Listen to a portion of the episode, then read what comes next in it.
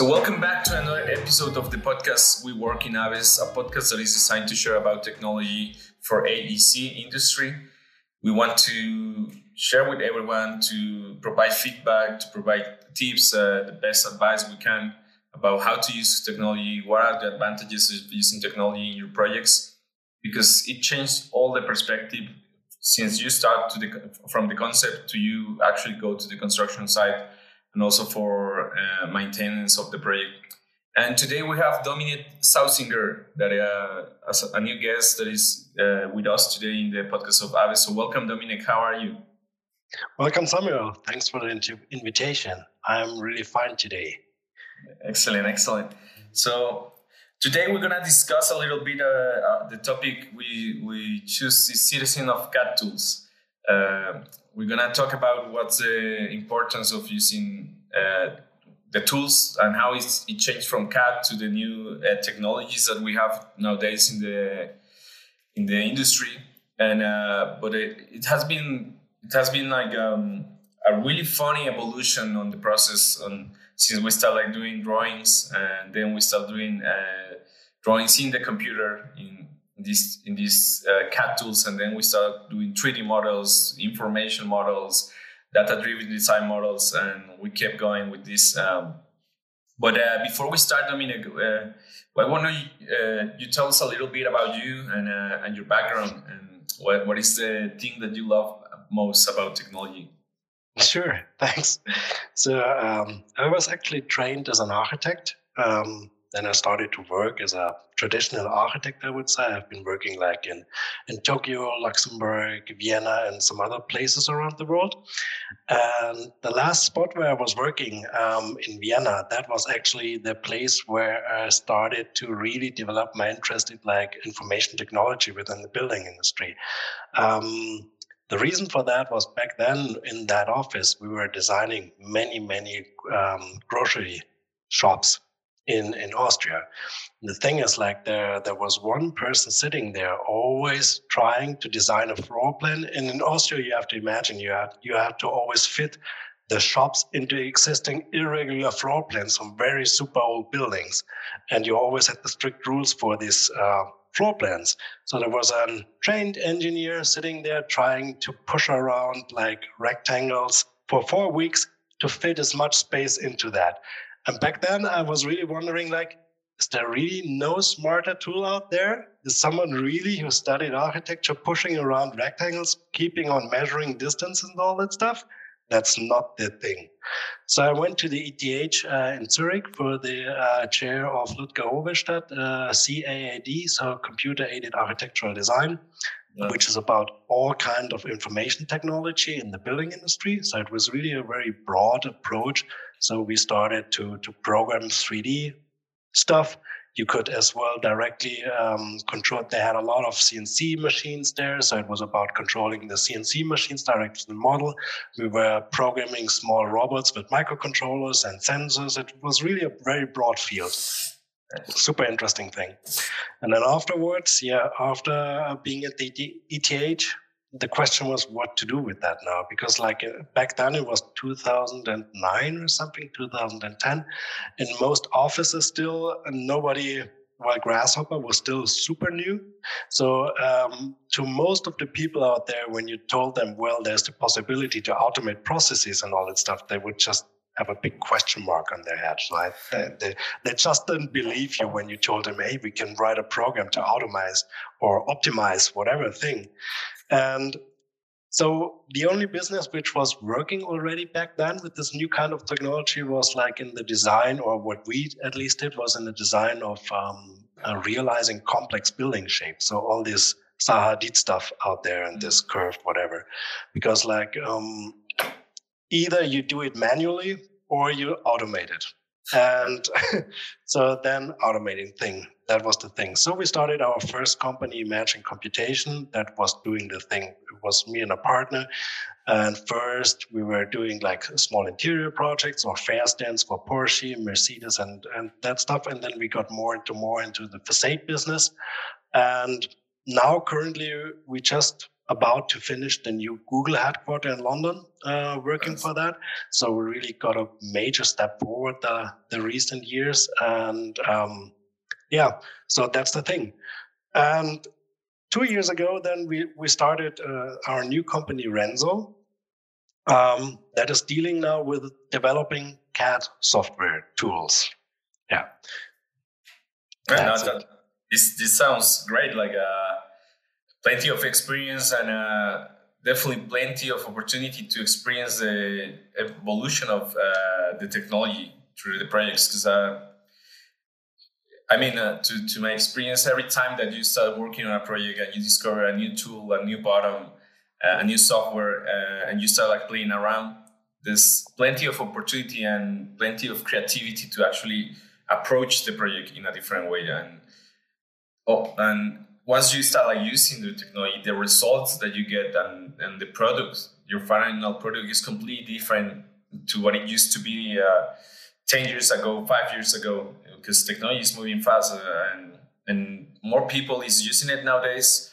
But still like uh, most people that is using technology is more in the technical side of the technology. Mm. Sometimes it's important that we have a big understanding of uh, the overall image of what technology can do for us and actually be be be aware if the technology that we are choosing is the right one for our project because uh, uh, it's not the same doing a building that is uh, a commercial building like uh, for apartments and uh, then definitely a Hadid building which is yeah. it's more a, a, design more like a um, yeah. complex shape etc etc and uh, if it's a infrastructure project that we're talking about bridges and uh, I don't know, uh, metro stations and stuff like this. Uh, so there's different challenges and there's different type of information mm. for sure. And I, I, really like that nowadays we can actually choose what's best for our project, what's best for the type of work that we choose and develop.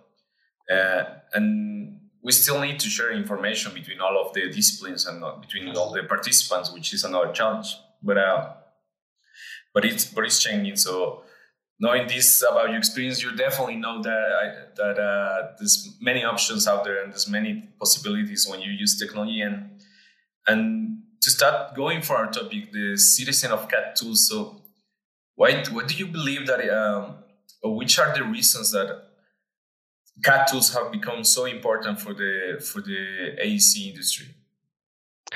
I guess the, I mean the the reason for why they got so important is actually quite simple. I guess because on the one hand, uh, complex in their whole or their whole design of architecture and their whole infrastructure got more and more complex. So there's no other choice. So you're not talking only about uh, buildings or whatever, but any regular architecture today is already super complex compared to like I don't know 40 years ago. I mean, 40 years ago, you just you quite often didn't even read a, need a plan, right? You just yeah. talk to the guy who can build walls and the guy who can build the roof. That's it. then you got a house. but that that is different today with all this kind of technology, the heating, the the AC, and all that electrical and the plumbing and everything. This gets more and more complex. So there was actually no other choice to use design, CAD design, when you don't want to end up in total chaos in your project. yeah, not totally. Um, yeah, I, I, I, do agree with that. Like four years ago, probably you stuck you didn't, or you just do a quick sketch in a piece of paper and uh, yeah. you can go for it. Like uh, you had to, you solve everything on the place and uh, yeah, and it, it, was typically like that. But uh, even the construction side, like nowadays, I've seen how affected it is. Like uh, uh, builders are actually reducing the well, we are la- lacking of builders people here in Mexico nowadays, and that's because the process has changed. Like uh, it, it's not the same job that it used to be even for them. That is like uh, another big important part of the construction uh, process. And I, I do believe that this is because of technology. Nowadays, they really need to understand what's like a floor plan. Mm-hmm. Back in the days, it was more like a, I'll just explain it to you and that's it. I mean, still, we're, I think we're still on a, on a change of curve uh, on how we experience and how we work in the construction as well as in the CAD tools. And uh, but this comes like once we start like using these CAD tools, once we start like having more complex projects. Uh, so what, what are the differences that you have identified, for example, 10 years ago uh, with the CAD tools to the CAD tools that we are using today? I think the biggest uh, change actually is really, or and only, uh, the integration of BIM, and that's it. I mean, um, mm, and BIM in that sense meant just to integrate data into the models. Before we just had stupid 3D models and drawings, and now I wouldn't call them smart, but integrated with more information or attributes. So a wall knows it's a wall and that stuff. That's the biggest change, I guess, for the for the last years. But um, I'm not at all satisfied with that. I have to say. Uh, what, what, what is lacking still on, on it, or what what would you wish to have? In, in Two things. I mean. Um, when you look on how modern information technology besides CAD works. I mean, when you look at what a school and all this stuff is doing, is like first you have data, you collect data, but then is to process it. What do you do with that information? And that's totally lacking at the moment. Yeah. At the moment, it's it's collecting data to get models that are enriched with data but you have actually no idea still yet what to do with it. Um, you don't optimize it. There's nothing to do with it. Okay, you have a data model now, but so what? I mean, it's it, it's okay for afterwards when the, the, when the guy who operates the building he knows okay this window was produced by blah blah blah whatever, so he can buy a new one if something is broken or something. But that's it. I mean, that's not the real purpose of uh, having a digital model with a lot of data, right? Yeah. Especially when designing. I mean, there's so much possibility what you can optimize it. And all the thing which is done currently is that with the BIM model checking that you do clash detection and that you look that maybe uh, the most advanced stuff is that you you you make sure that every room is close enough to a, to a staircase or something but is that really all? Come on. yeah, yeah. No, I totally understand that. Like, uh, I had the chance to to be in a course a couple of years ago, like two years ago, and uh, it was more, more, It was mainly about programming, but programming for the construction, and uh, and we were doing this exercise about uh, program. Uh, uh, well, just like a brief example to understand like the capacity of machine learning for uh, for construction. But uh, in the in this exercise that we did, uh, the person actually collect all the data from different uh, uh buildings to extract the amount of AC uh, consumption they were using, mm-hmm. so he he can train the models to understand how how the, all these buildings from different parts of the wall actually behave. So. Mm-hmm. With this information, you can actually uh, predict and start to understand how to uh, find opportunities to reduce the yeah. consumption of AC for future buildings. So that's when, uh, I mean, uh, for the exercise, I was really, I was really amazed to start only with the with the first point about collecting the data and actually yeah. being able to have a, a, platform where you can actually access uh, this information. Because yeah. I, to- I totally agree that uh, one of the things that uh, I still miss well, we're still missing in the industry of AEC is data-driven design.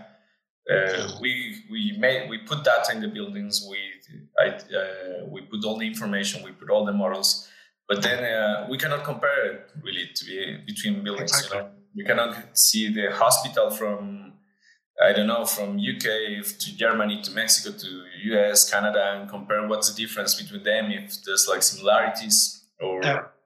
And I think it it's it should be that like well i hope in a couple of years we have more more data like access uh, somewhere like uh, uh, that we can we can use to take decisions because uh, otherwise uh, uh, i also had the experience to work with someone that for a while with someone that was his specialty was in hospitals. And and he was kind of leading the direction of what to do in these type of projects because he he had the knowledge to it but then uh, I was thinking like how funny it is that it, if this person actually doesn't not have this knowledge, like right now, all the team is yeah. uh, is screwed to be honest.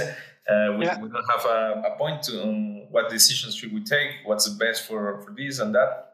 And at the end of the day, the uh, the data was in his head, right?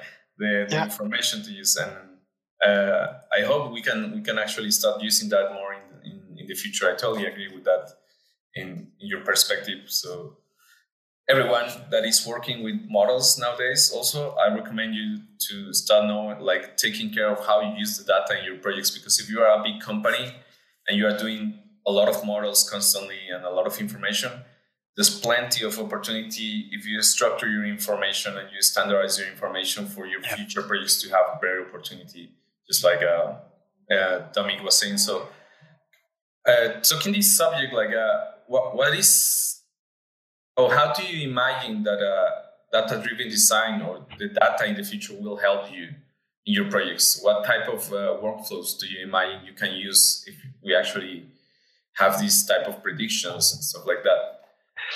Um, so first, I think that this future is still very far away. I have the feeling because the the thing is that for for really cool machine learning or whatever tools, you need really a lot of data, right? I mean, everything which is out there is now collecting then maybe 100, maybe 500 or max 1,000 billing stuff, but that's it. I mean, when, when you look at stuff like ChatGPT, which was trained like on a trillion parameters, or as well DALL-E with so many images, everything worldwide. So we are far off that yet. And as BIM is just is still not the standard out there. So not everybody is building BIM, right? So until you really have a really broad standard BIM models that can be read and everything, because still everybody is doing his own kind of BIM and everything. Yeah. It, it will take a long time until we're there. But what I what I hope for in future is um, first of all what you already mentioned to get like better building design so you can compare and make suggestions and everything. But I would be already happy to avoid many, many mistakes happening in, in nowadays. So a friend of mine, he, he, he was a lawyer here, here in Frankfurt, and he is always like um, he's lawyer for people who build houses, and he defends them against architects' mistakes. And he told me some of the mistakes some architects have done, and um, they were just amazing. And I don't really blame the architects because it was, for example, a young office just fresh from the from the university, and they started their own office, maybe five years experience or something. Yeah, you make mistakes, but come on, when you're building a house and you trust such a young architect, okay, totally cool, but then you get something and you have your lifelong a building that's has certain defects. that's just yeah. not cool. and why, why? I mean, why isn't there software telling you like shouldn't do that. are you really sure you want to do that? yeah, and something like that. Yeah. Yeah, normally when, when we conceive the ideas, we're more about the creativity and we, we tend to skip a lot of the actually technical and the daily life used to the, the spaces. And, uh, yeah. And, and that's that's also really funny. Like when you go to a new building and suddenly you enter the building and you already have like damages and it's just been there for like one month and it's hmm. because like this rain happened in the middle of the I don't know the process that they didn't actually were able to uh, anticipate this type of moves, and you already have like some walls that is just like uh, messy and stuff. You're like, whoa, like I just spent all this money and yeah. I have this uh, defect already in my house. Like just uh, exactly, yeah. It's, yeah, it's definitely not good. Yeah, that's yeah. that's um I, I, I do believe that this is something as well that uh, the, the tools are missing, right? The, I mean, uh, for sure, tools give you a facility to do some stuff, which is more uh, the digital environment. But when we talk about the real life environment, um, how do you see the tools behaving for real time environment, like for construction site?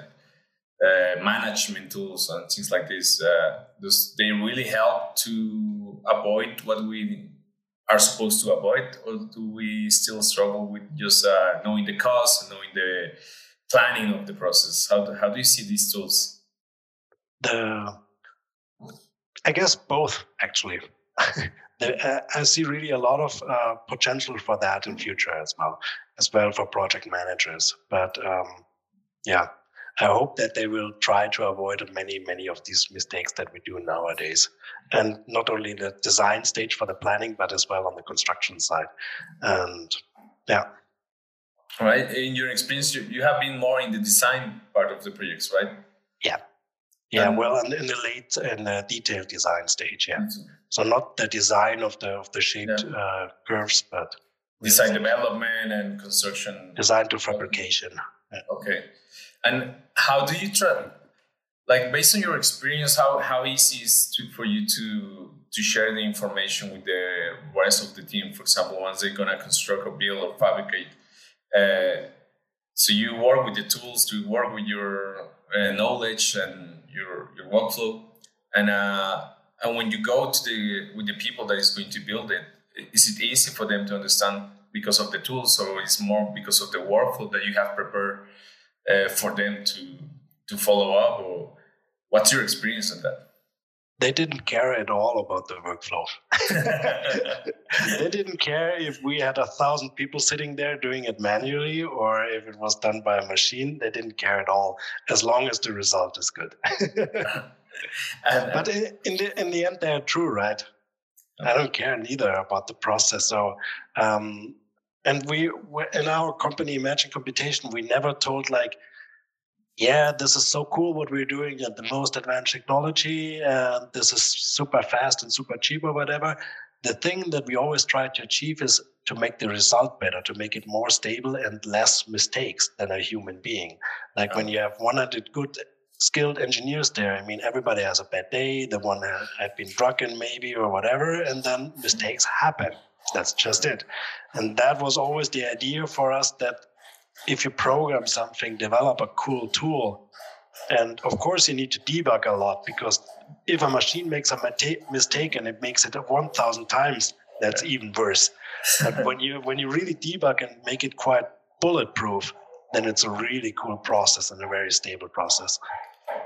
And does it take a lot for Rhenso in this case, uh, like having this scenario to have a good result, like a, uh, uh I mean, for example, in in our in our company, we learn in every project, and every project is a different challenge. Uh, mm. One compared to the other, the client is different, and requirements are different. Mm. So we are always learning and and, and and discovering what are the things that we can improve. Um, and this has been like a constant evolution of years and years and years of uh, uh, having maybe three steps correct and then going five back and then going another 10 correct and then wow. you know and it's uh but it has been a great experience and i'm i'm really personally i'm happy with the experience that we are we we, we achieve at the moment mm-hmm. i'm pretty sure that we can improve more stuff that uh in the future will be easier but uh how, how is is it for you, Dominic? Like after going to ETH and working in Rhenso and all these companies, how do you see the, the evolution of the process and your workflow, your company, your site? Definitely the same. It's a it's a constant learning process and constant evolution in that way. I mean that as we started in Imagine Computation with the first projects, it was always more or less like scripting using Grasshopper, maybe a little bit of plugin programming and all that stuff. But then the company got bigger and bigger, it was quite often that not me and my partner were programming anymore. So we had three or four full code developers developing all time and engineers using the tools and using Grasshopper and scripting. And the complete process was a little bit shifting. In the beginning, it was about creating geometry and automating processes. And it got more and more into managing data as well, which took more and more time. So the larger the projects got, the, the more focus was on how to handle large amounts of data and to process them and make them fit to the client's needs. That was a large step of it. And the way when we then founded our new company, Rhenso, that's actually, um, or the reason why we, we founded Rhenso was we found out that many of our clients ask us like can we buy the tools that you use the software that you use? Because there's nothing cool on the market and we would like to to get a new 3d software and can we buy your tools? And we said no it's on development. And not really ready to sell or whatever. But when we started thinking eh, maybe it's not a smart maybe it's not the uh, worst idea to sell that. And so we started a company to develop our tool further to sell it. But before selling our own tools that we already developed, we thought, well, another thing is happening. I mean, we we develop a lot of cool things that we could sell, but there's so many other people out there developing cool stuff. I mean, you have all mm-hmm. these computational departments, you have this grasshopper people, dynamo people everywhere. Why is this stuff not spreading? Yeah. I mean, people are sharing grasshopper source code, totally fine, totally cool. But have you ever seen people that are non-grasshopper users using that stuff? Yeah. and this is something that triggered us. I mean, there's so much people doing amazing stuff around the world and developing solutions for almost any kind of problem you might have. And this is something that we want to change now with Rhenso. So we're trying to develop a solution that makes it possible to to spread developed stuff in Grasshopper to all the rest of the CAD users as well. Nice. Could you could you give us a few examples of the tools that Rhenso is developing, so people that is listening to the podcast can, uh, if they are interested, they can know more about this and. Uh, well, at the moment, it's it's really just the one tool, and actually, it's the adaptive parts environment called. It's, it's currently a plugin for Rhino, and actually, it's not really a tool by itself. It is a tool to build tools. Okay. Um, so it, it's a framework you, uh, with with our adaptive parts environment, you can take any Grasshopper thing and turn it into a CAD add-on or plugin. That's the main idea behind it. So it automatically creates a user interface. So anybody, any other user who has no clue about using Grasshopper can use the tool, and it encapsulates it into so you don't share the source code anymore. Yeah.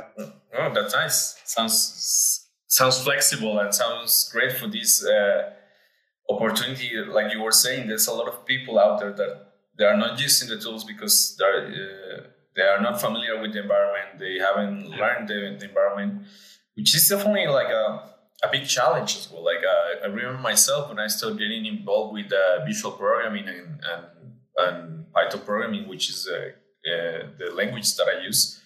Uh, i'm talking about like a couple of good years like just starting and testing and learning how to to do this, and then you have to understand how the API works. And once you understand how the API works, then uh, how can you use it inside the ISO the one? And it's just like a, I mean, I think all programmers out there, there's uh, there's a moment when they say like, uh, okay, it's enough. Like, uh, yeah.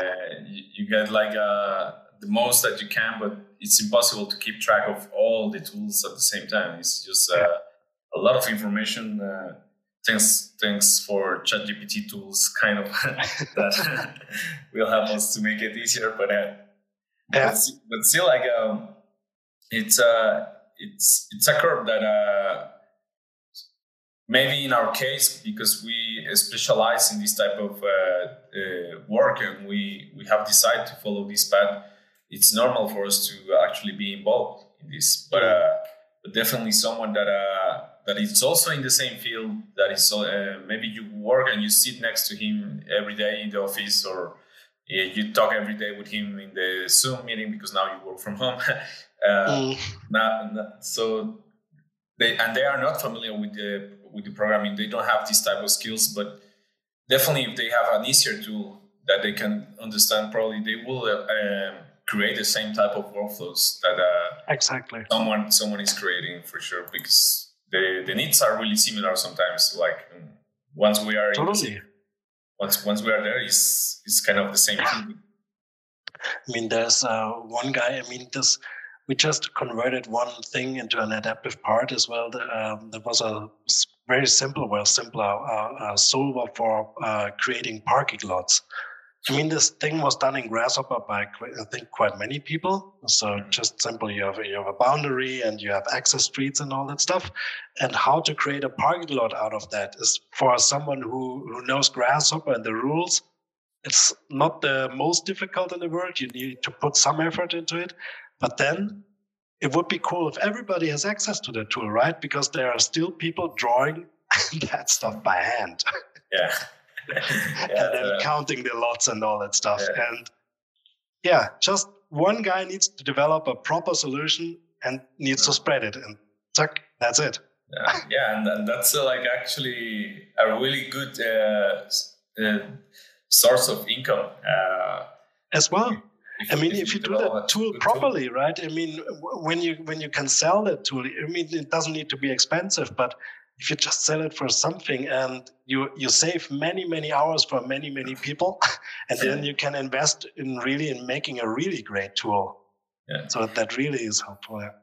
No, and, and that's totally true because. Uh, I mean, I had the I have some cases where we were doing uh, in projects that we had to automate some workflows to make them simpler, and even even with my with one workflow that I create, then I come to this other project and I'm like, okay, this is the same script. I just need to mm. change like two nodes or like two lines of code, and I will have the same result for a different project. And uh, and once you start realizing how common some of the problems that uh, uh, are in the projects, that's where you have uh, an opportunity to actually find an automation workflow like, exactly. that you can offer. Now, um, this this comes with a quick advice for everyone. So, uh, if you are actually finding and struggling with the with a repetitive task and you already find it, definitely there's like a way to automate it. So try to try to find a way, try to reach someone that uh, can help you on that if you are not an expert on automation. But uh, if you identify it, it's because uh, definitely there's a way that we can, that anyone can uh, automate the, the, the task for you. Mm, so true. There's almost anything uh, possible to automate. Now, and now, uh, Dominic, what's how, how will you describe the tools versus the reality? Um, you know, tools. They sometimes you go to the to the software, you go to the to the experts, and they tell you, okay, this will be the best solution ever. And then you have reality, and you're like, okay, reality. My my knowledge didn't or was not able to achieve the the results, but. Uh, sometimes it's because uh, maybe the result was really good, but the people in the site are not doing the correct interpretation for the result. Or maybe what you have in your results is not what typically the people in construction site are used to work with. And mm. sometimes we have like some uh, uh, uh, well differences on the on the on the way we work. So how how would you say like tools versus reality? How would you compare it? How would you see it? Actually, uh, I think there's quite a good match between the tools and the reality because I don't have the feeling that most of the tools out there promise too much. Uh, uh, but that's maybe as well the problem already because uh, they don't promise things that are actually possibly possible technology wise. so um, I think the industry as well, which is pretty non-digitalized, fits quite well to the tools they have at the moment. So I think it's quite a good match. Uh, sometimes I have the feeling that some of these new uh, digital companies promise more that they can deliver. For example, there's um, I don't know. Have you heard of SiteSolve? Uh, not really, to be um, honest. Yeah, I mean, there's many of these new companies that uh, deliver a solution like you have an urban area, urban site or something, and you can automatically create a building, do some optimization, calculation, and I don't know, get the costs and all that. This is more for, for developers. And SiteSolve is a tool similar like that, uh, developed by the Ramboll, and uh, I don't know where. I think in London in Ramboll. And I just briefly talked to to um, architecture office Henning Larsen a couple of uh, days ago, and they they are part of Ramboll as well. But they told me as well they never use that tool. It's an awesome tool, but you cannot um, you can only create like L-shaped building, block buildings, or U-shaped buildings. They don't do that. That's yeah. not in the architecture realm. so awesome tool, but not for their thing. And I think these kind of things happen too often. Like in theory, the tool is really cool, but then the one use case you need, it's not working.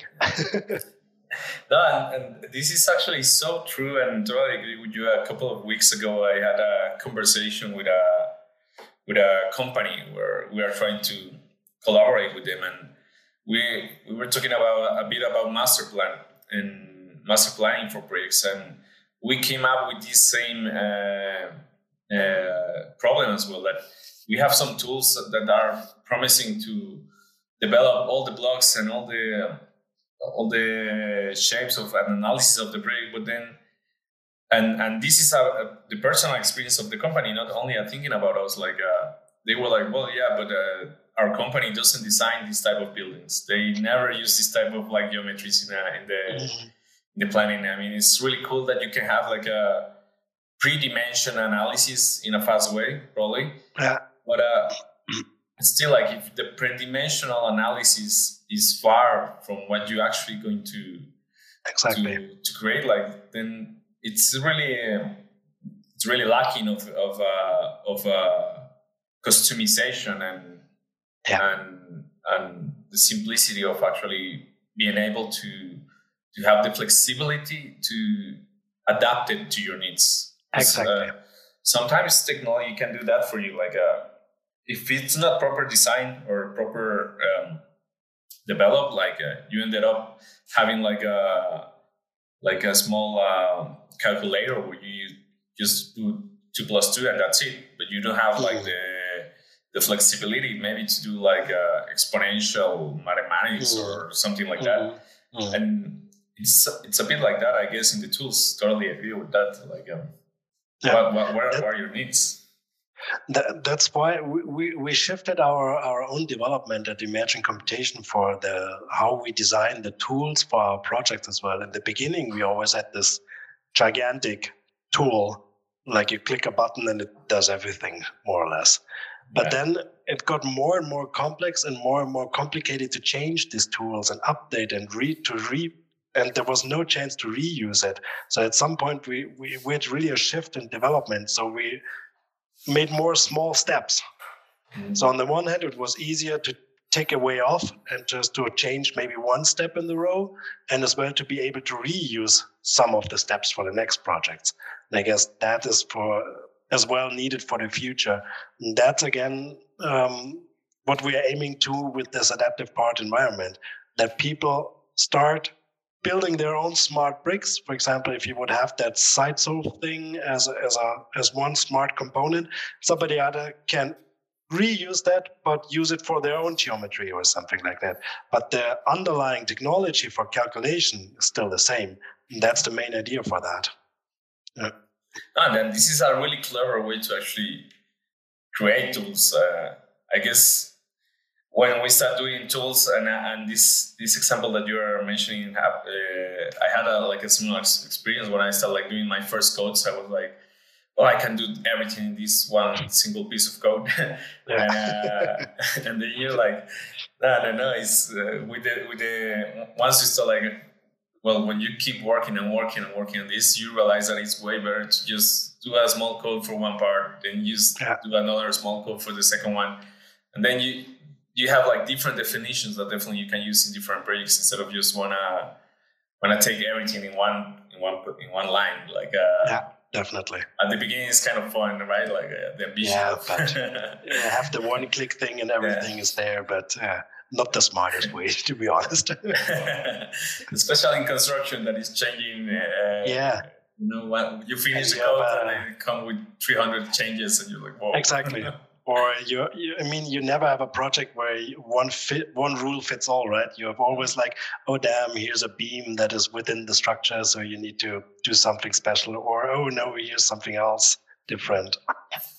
And yeah. um, where, where, where do you see tools going in the future, in the recent future, Dominic? What's the next step for, for the, the for the CAD tools, for the citizens of CAD? Hmm. The next step.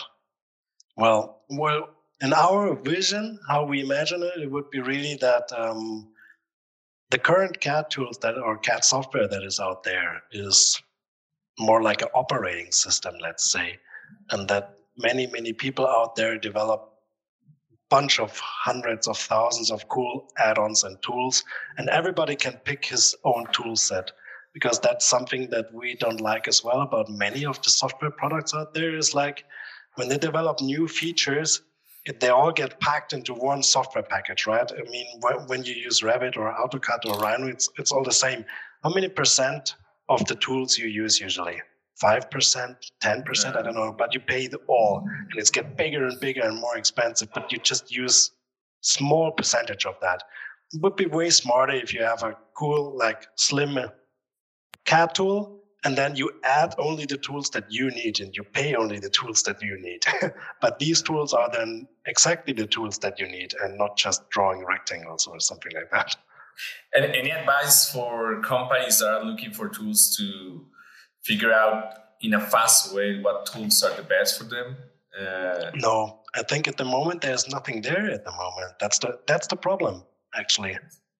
Yeah. Yeah. Yeah. So this is good to know because exploration is actually and I mean at least it happens a lot in Mexico that uh, companies they want the best tools, they want the best technology, but they don't even have an R&D department inside their company, yeah. so they don't have any any advisor for yeah for this uh, type of workflow.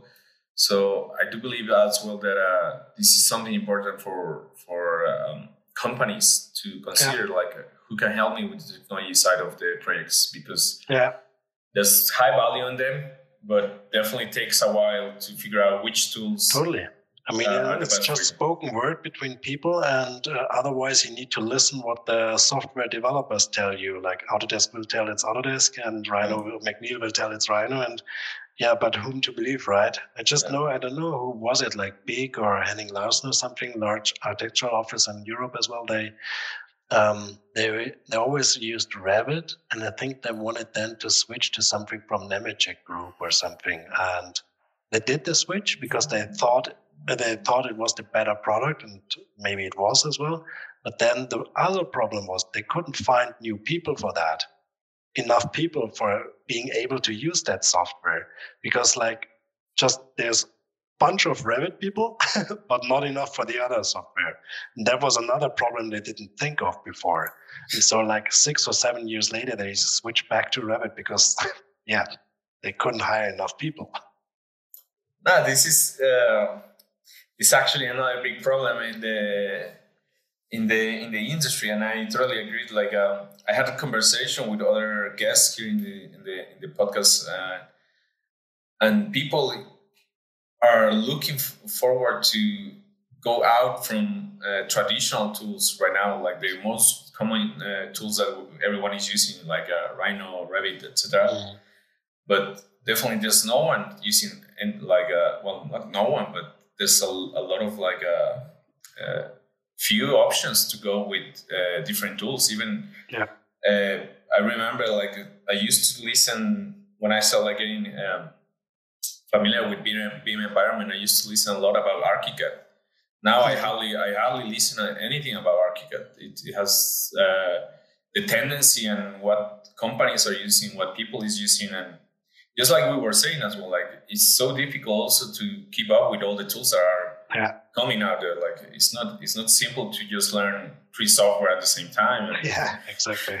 And, yeah. and you know, and, and companies are like, well, if you have like five five plus years experience in Rhino and you're an expert in this, and you're like, well, yeah, I can be an expert in this, but yeah. uh, depending on the level of expertise, right? exactly. it's, it's, it's, it's, so funny when they uh, when they put this in the series, but um, but it, it's uh, it's true. I, I, I guess for me, my my recommendation and and and one good balance that I found is like, okay, try to see how much you can go outside the traditional tools or how much you, you need to depend on some tools. But at the same time be realistic. Like if half of the world is using these tools probably you're gonna find more um, more market and more opportunity to find the people and the workflow and the and, and the the plugins that you require inside these tools rather than yeah. outside these tools. Uh, i do believe that probably maybe in, in some years uh, we will see a radical change again on the tools, just like we have seen it from uh, CAD drawing to Revit drawing to Rhino drawing, and but that was like a, a curve of like we're talking about like 20 plus years. Uh, yeah, and I think it will be the same in the future. Like we will find a different software that will probably everyone in the world will see like, oh, okay, we go again for this now. But it's not something that uh, that uh, I think is valuable to to do. Even even myself, like with some companies going to Revit, uh, that is a common software that is a common tool nowadays uh, and some companies just struggle to go to Revit and yeah. understand how to use it to or, or to write and stuff like that and it's good that they are taking the step uh, to, to go for this the use of these softwares and uh, they have the data of this they want more control they they, they do this and, and that but also be aware of that is a change that uh, if you have someone uh, that actually helps you and advises you yeah. and gives you consultancy on this type of changes is way better than just uh, thinking that you can hire someone with experience of uh, hey, you know how to use Revit and that's it. You know, that's uh, it. Yeah, exactly. You can you can ha- uh, save a lot of time, mistakes, and and I think like you summarized that really well today, Dominic. Like mistakes are are are, are something that is important to take care because at the end of the day, mistakes are money, and yeah. you don't want to lose it in your company, right? Exactly. Yeah, and it's it's very human to make mistakes. Totally fine but uh, maybe software can help you at least a little bit to avoid them. totally. And to close off today, any thoughts? Any thoughts about the, the future of uh, AI in the CAD tools, uh, Dominic? Do you see a relation now that this topic is, you know, like all over media, news, and stuff? Mm. do you see any any any collaboration between AI and, and CAD tools? Not at the moment, to be honest. So, I mean, what is going on there and all this DALL-E generated images about architecture, in the end, it's images, right? It's, it's super cool uh, to visualize things and all that stuff. Awesome. But um, that's far beyond having real applications. Um, so as said previously, I think before AI really comes into architecture or CAD industry, we will need to have data for that, proper data that is structured data, so AI can mm-hmm. can read it, can learn from it, and generate content out of it. As long as we don't have really large data amounts for that, there, there won't be happening too much.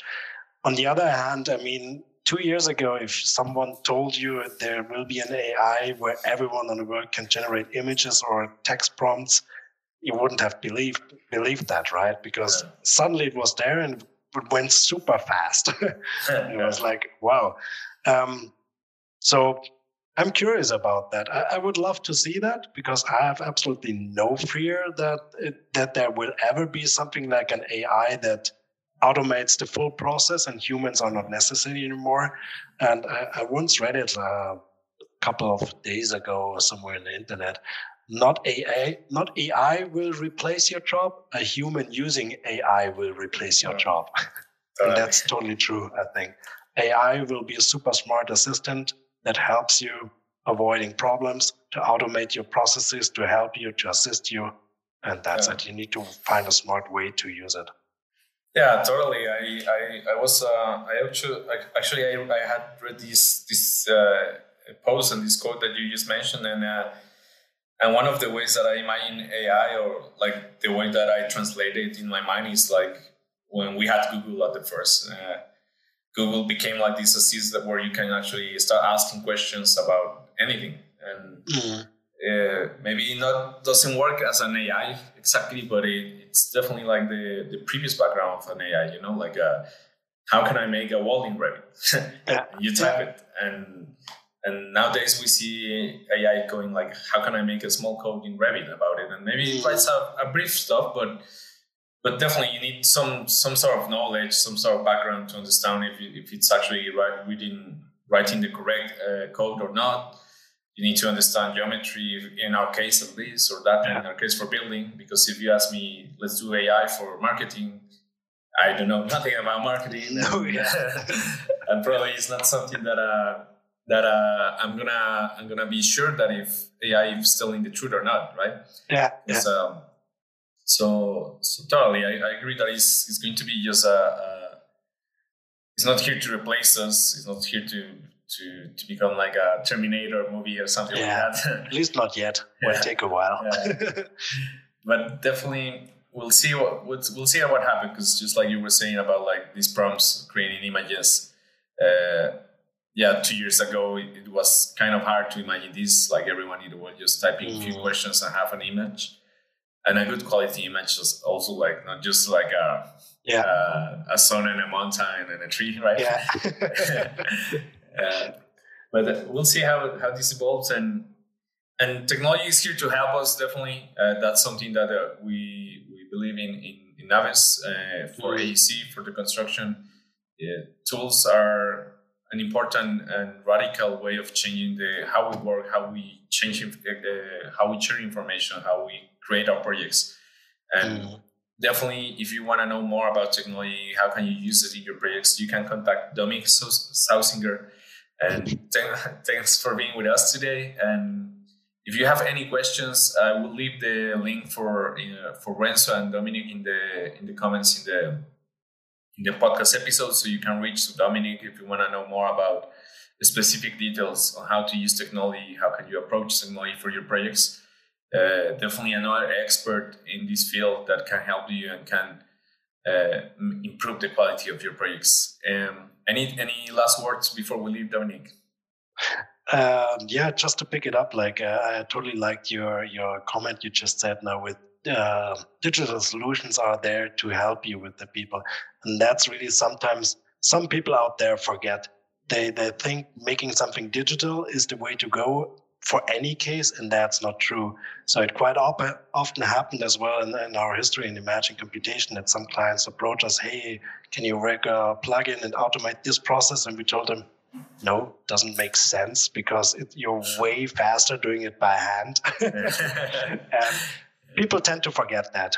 It's it's not worth for everything to automate, but uh, you need to think about how to, to use it in a smart way. That's the thing. Definitely, that's that's where the tricky part comes, and when you get closer with the experts, uh, such as your company with Rhenso and companies that are have had the experience with this before, then you know when's a good when it's a good area. When do you have a good opportunity to actually exactly. automate and, and improve your product instead of just uh, trying to automate the world without exactly exactly that's point, it. Right? Perfect. Cool. Dominic, thanks for being with us again and sharing your experience with us. Definitely a great episode again in, in Naves, and uh, we'll see you next time with more information and more technology advice. For Thanks so projects. much, Samuel. Thanks for your time. Thanks. Bye. Bye.